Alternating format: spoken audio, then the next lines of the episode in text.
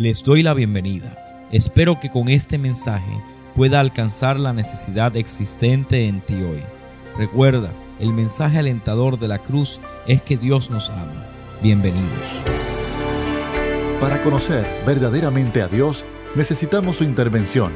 Bienvenidos al Ministerio Doctor Paz, el cual trae un mensaje alentador y donde el doctor Luis Paz abre su corazón y presenta cómo Dios nos ha perdonado y redimido. Que nos acercamos hacia el 2021, una tendencia a la ansiedad se está apoderando del corazón de muchos puertorriqueños y de muchos latinoamericanos y del ser humano en general a través del mundo entero es la realidad de un 2020 que ha sido sumamente estresante. Hemos tenido que enfrentar una pandemia como nunca antes la había visto nuestra generación. Muchas personas han fallecido, muchos contagios, muchos se mantienen en los hospitales. el pensamiento del funcionamiento de la vacuna todavía está en la mente tanto de muchos galenos como de los pacientes. realmente el 2021 vendrá de una manera distinta y tenemos toda la libertad del mundo de poder sentirnos de esa manera y sentir ese, ese ah, dolor en el corazón al acercarnos al 31 de diciembre. Pero necesitamos ir a la palabra del Señor para que la Biblia nos brinde la esperanza que ha sido prometida por la fe en Cristo Jesús. Recordemos algo, cuando yo predico la palabra del Señor, yo tengo que, número uno, entender que es palabra de Dios. Y cuando me refiero a que es palabra de Dios, es que Dios ha inspirado a los escritores bíblicos para poder hablar al corazón primero de los oyentes al haber sido escrita y luego a los oyentes que cada uno somos cada uno de nosotros al poder leerla. Dios habla a nuestros corazones por medio de su palabra. Y la Biblia constantemente me enseña de un Dios que está en control, un Dios que es soberano, que está sentado en su trono y que tiene un plan perfecto para cada uno de aquellos que creen en Él esa enseñanza tiene que ser colocada en el corazón de una generación que ha de entrar al 2021 y desarrollarse en lo que los historiadores ya están hablando sobre una época que se llamará la época post-pandemia. Es una realidad que en los próximos meses se estará trabajando con aguantar la pandemia, la inmunización de la humanidad, de tal manera que el COVID-19 pase a ser eh, parte de la historia salubrista de la historia de la humanidad. Pero las marcas de lo que fue el 2020 y parte de lo que así va a ser el 2021 estará en el corazón de esa generación. Entonces, como yo trabajo con una generación que tanto sus emociones, su pensamiento y su corazón han sido afectados. Yo necesito poder entregarles algo que está por encima de lo que el ambiente natural les ha planteado. Yo necesito poder elevarlos y puedan ver desde las alturas un plan perfecto, un Dios que continúa en control y que tiene la humanidad en su plan perfecto para derramar la salvación y la transformación sobre esa humanidad. Para eso necesitamos educar a esa población, necesitamos educar a los jóvenes, necesitamos educar a los niños, necesitamos tomar el tiempo de enseñarles lo que realmente deben de escuchar. El mundo se ha ido a enseñar a la juventud, les enseñan ideología de género, les enseñan acerca de la droga, les enseñan acerca de la promiscuidad, les enseñan del sexo desenfrenado y mientras el mundo utiliza todas sus herramientas para educar o más bien desinformar a nuestros jóvenes, la iglesia se encuentra dentro de una cápsula o dentro de una burbuja como si nosotros no fuera lo que estaba pasando. Querida iglesia, tenemos que despertar.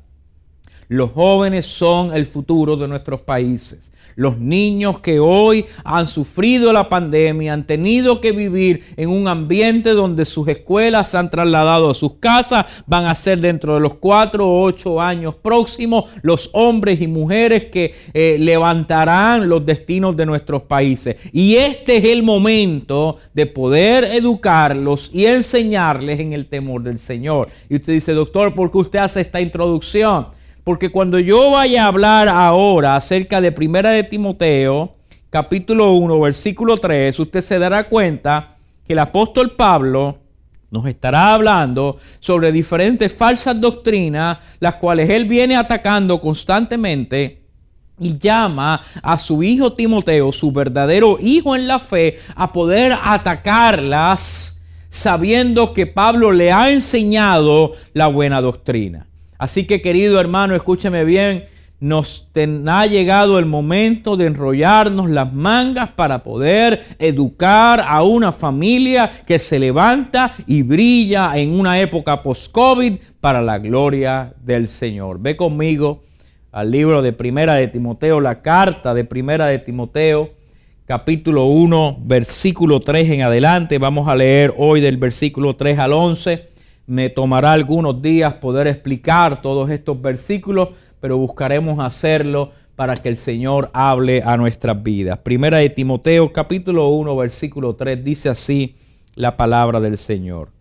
Como te rogué que te quedases en Éfeso cuando fui a Macedonia, para que mandases a algunos que no enseñen diferente doctrina, ni presten atención a fábulas y genealogías interminables que acarrean disputas, más bien que edificación de Dios, que es por fe, así te encargo ahora.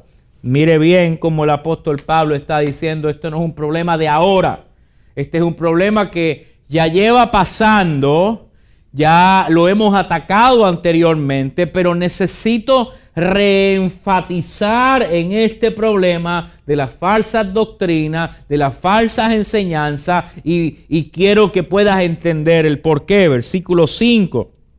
Pues el propósito de este mandamiento es el amor nacido de corazón limpio y de buena conciencia y de fe no fingida, de las cuales cosas, desviándose algunos, se apartaron a la vana palabrería queriendo ser doctores de la ley sin entender ni lo que hablan ni lo que afirman. En otras palabras, querieron hablar tanto acerca de las escrituras que se desvariaron en tantos textos y perdieron una generación en vez de hablar el amor y la consagración que solo Cristo puede dar. Versículo 8.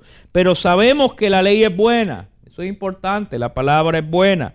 Si uno la usa legítimamente, conociendo esto, que la ley no fue dada para el justo, sino para los transgresores y desobedientes, para los impíos y pecadores, para los irreverentes y profanos, para los parricidas y matricidas, para los homicidas, para los fornicarios, para los sodomitas, para los secuestradores, para los mentirosos y perjuros, y para cuanto se oponga a la sana doctrina. Versículo 11. Según el glorioso evangelio del Dios bendito, que a mí me ha sido encomendado. Mire, vamos a ir al versículo 3 porque me va a tomar aproximadamente tres, quizás tres o cuatro programas poder explicar cada uno de estos eh, versículos. Hoy quiero concentrarme en los primeros quizás dos versículos.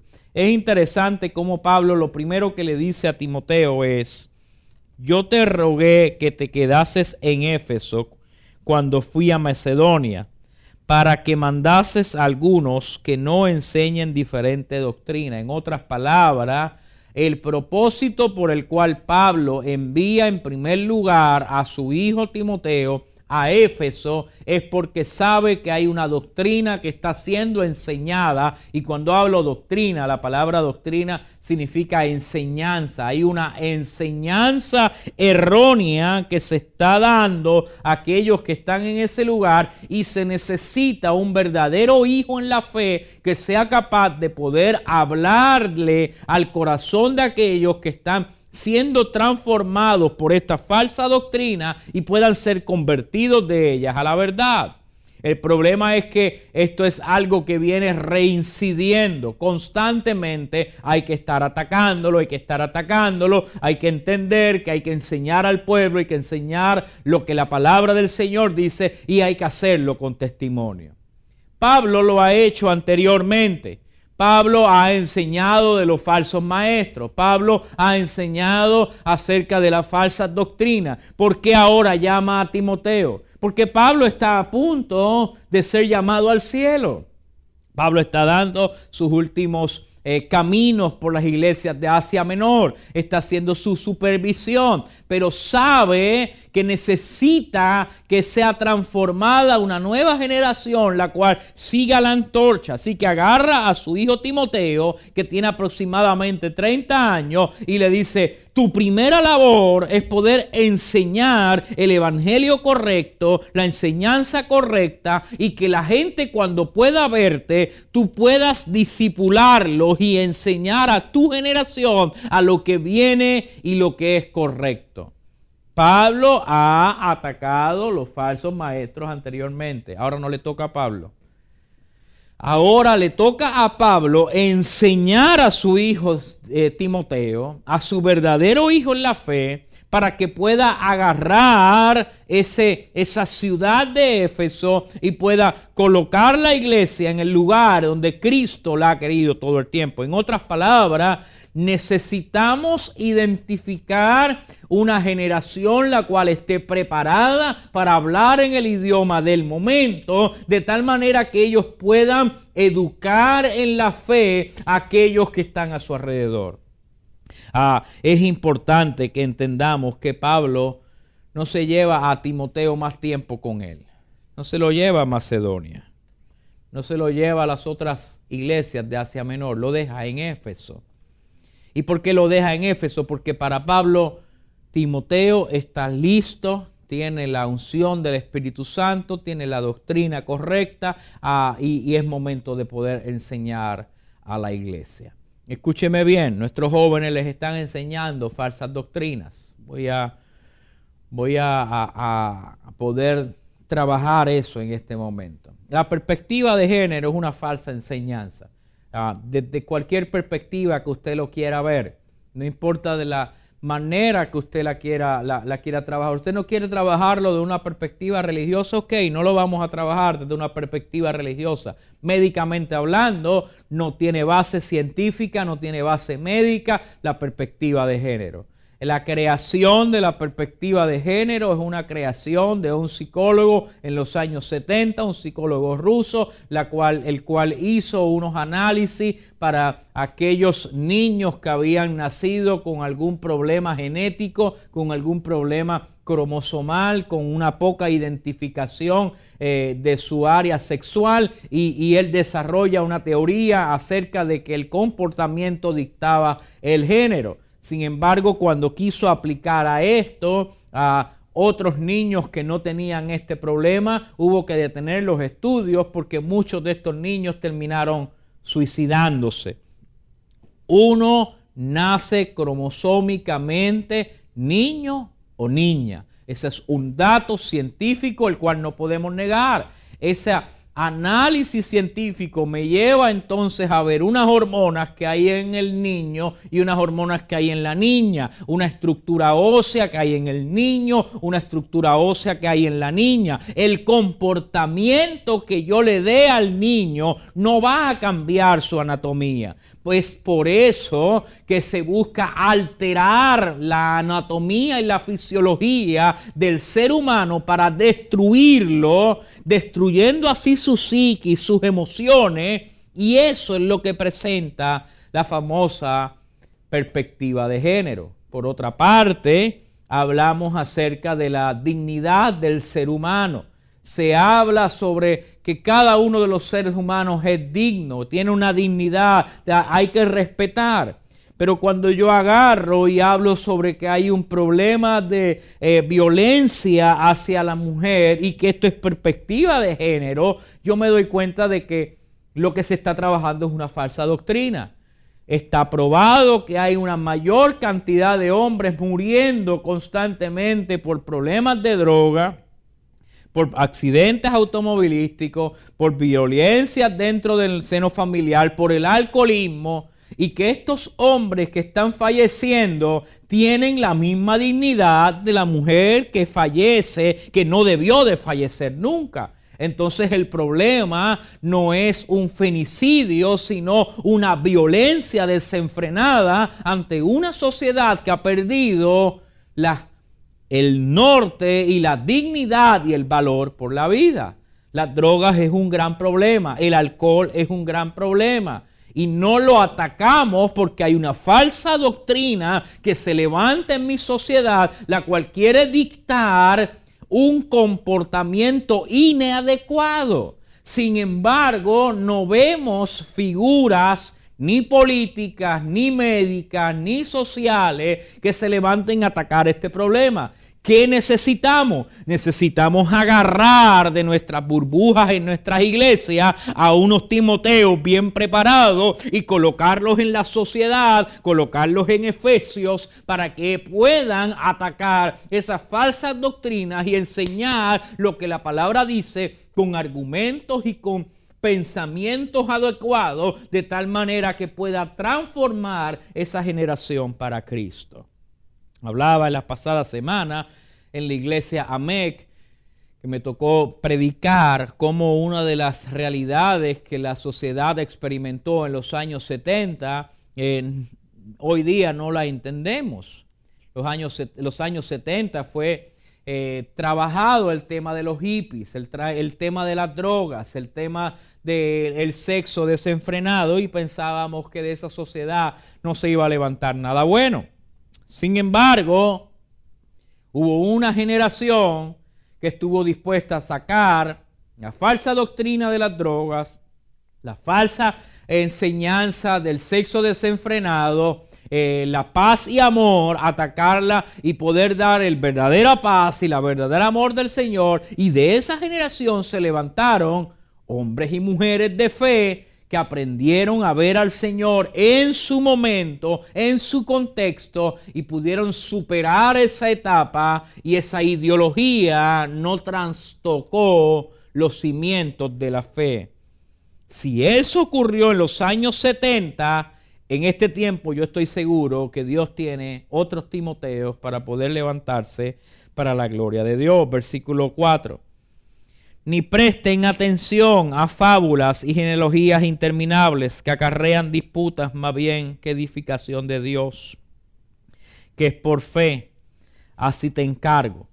Mientras hay falsas doctrinas tratándose en la calle, la iglesia se encuentra dividida en peleas, en rencillas, en rencillas doctrinales de largas genealogías Oh, queridos hermanos, escúcheme bien. La generación post-COVID no le interesa si tú eres pentecostal, si eres metodista, si eres presbiteriano, si eres bautista, aliancista. La próxima generación de, eh, que salga de esta pandemia le va a interesar que tiene Dios que hablar de mí en medio de lo que estoy sufriendo. ¿Qué tiene Dios que decir de las muertes? ¿Qué tiene Dios que decir de lo que ha pasado en mi casa? ¿Qué tiene Dios que decir acerca de lo que yo estoy viviendo para el día de hoy? ¿Qué Dios tiene que decir acerca de mi futuro? No le interesan si tú eres calvinista o si eres arminiano o si crees que Cristo viene en el medio de la gran tribulación al final o antes. Cristo va a venir por nosotros, pero necesita una generación que pueda entender que Él va a llegar. Queridos hermanos, escúchenme bien mientras nosotros nos estamos peleando por fábulas y genealogías interminables, peleas que los teólogos no se ponen de acuerdo y nunca se pondrán de acuerdo hasta que Cristo venga. Hay una generación que se nos está perdiendo y está gritando, háblenos acerca de Dios. Es a esa generación que yo le hablo en esta noche. Cristo te ama. Cristo cuenta contigo. Cristo murió por ti en la cruz del Calvario para que tú puedas saber que el COVID no te ha destruido, porque Dios tiene sobre ti una palabra y te convertirás en un agente de cambio para la gloria de Dios. Hablo sobre jóvenes, hablo sobre jovencitas en esta noche que tienen que entender el poder de la visión de Dios en sus vidas. Dejemos a un lado nuestras rencillas doctrinales rescatemos nuestra sociedad para la gloria del Señor. Inclina tu rostro. Oremos al Señor. Padre, te pedimos perdón.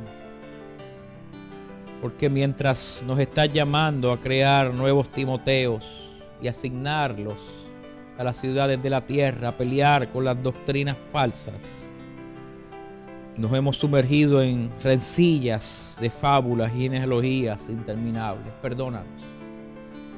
Ayúdanos, Señor, a ser capacitados por ti, a buscar el consuelo que viene del cielo y rescatar nuestra generación para ti.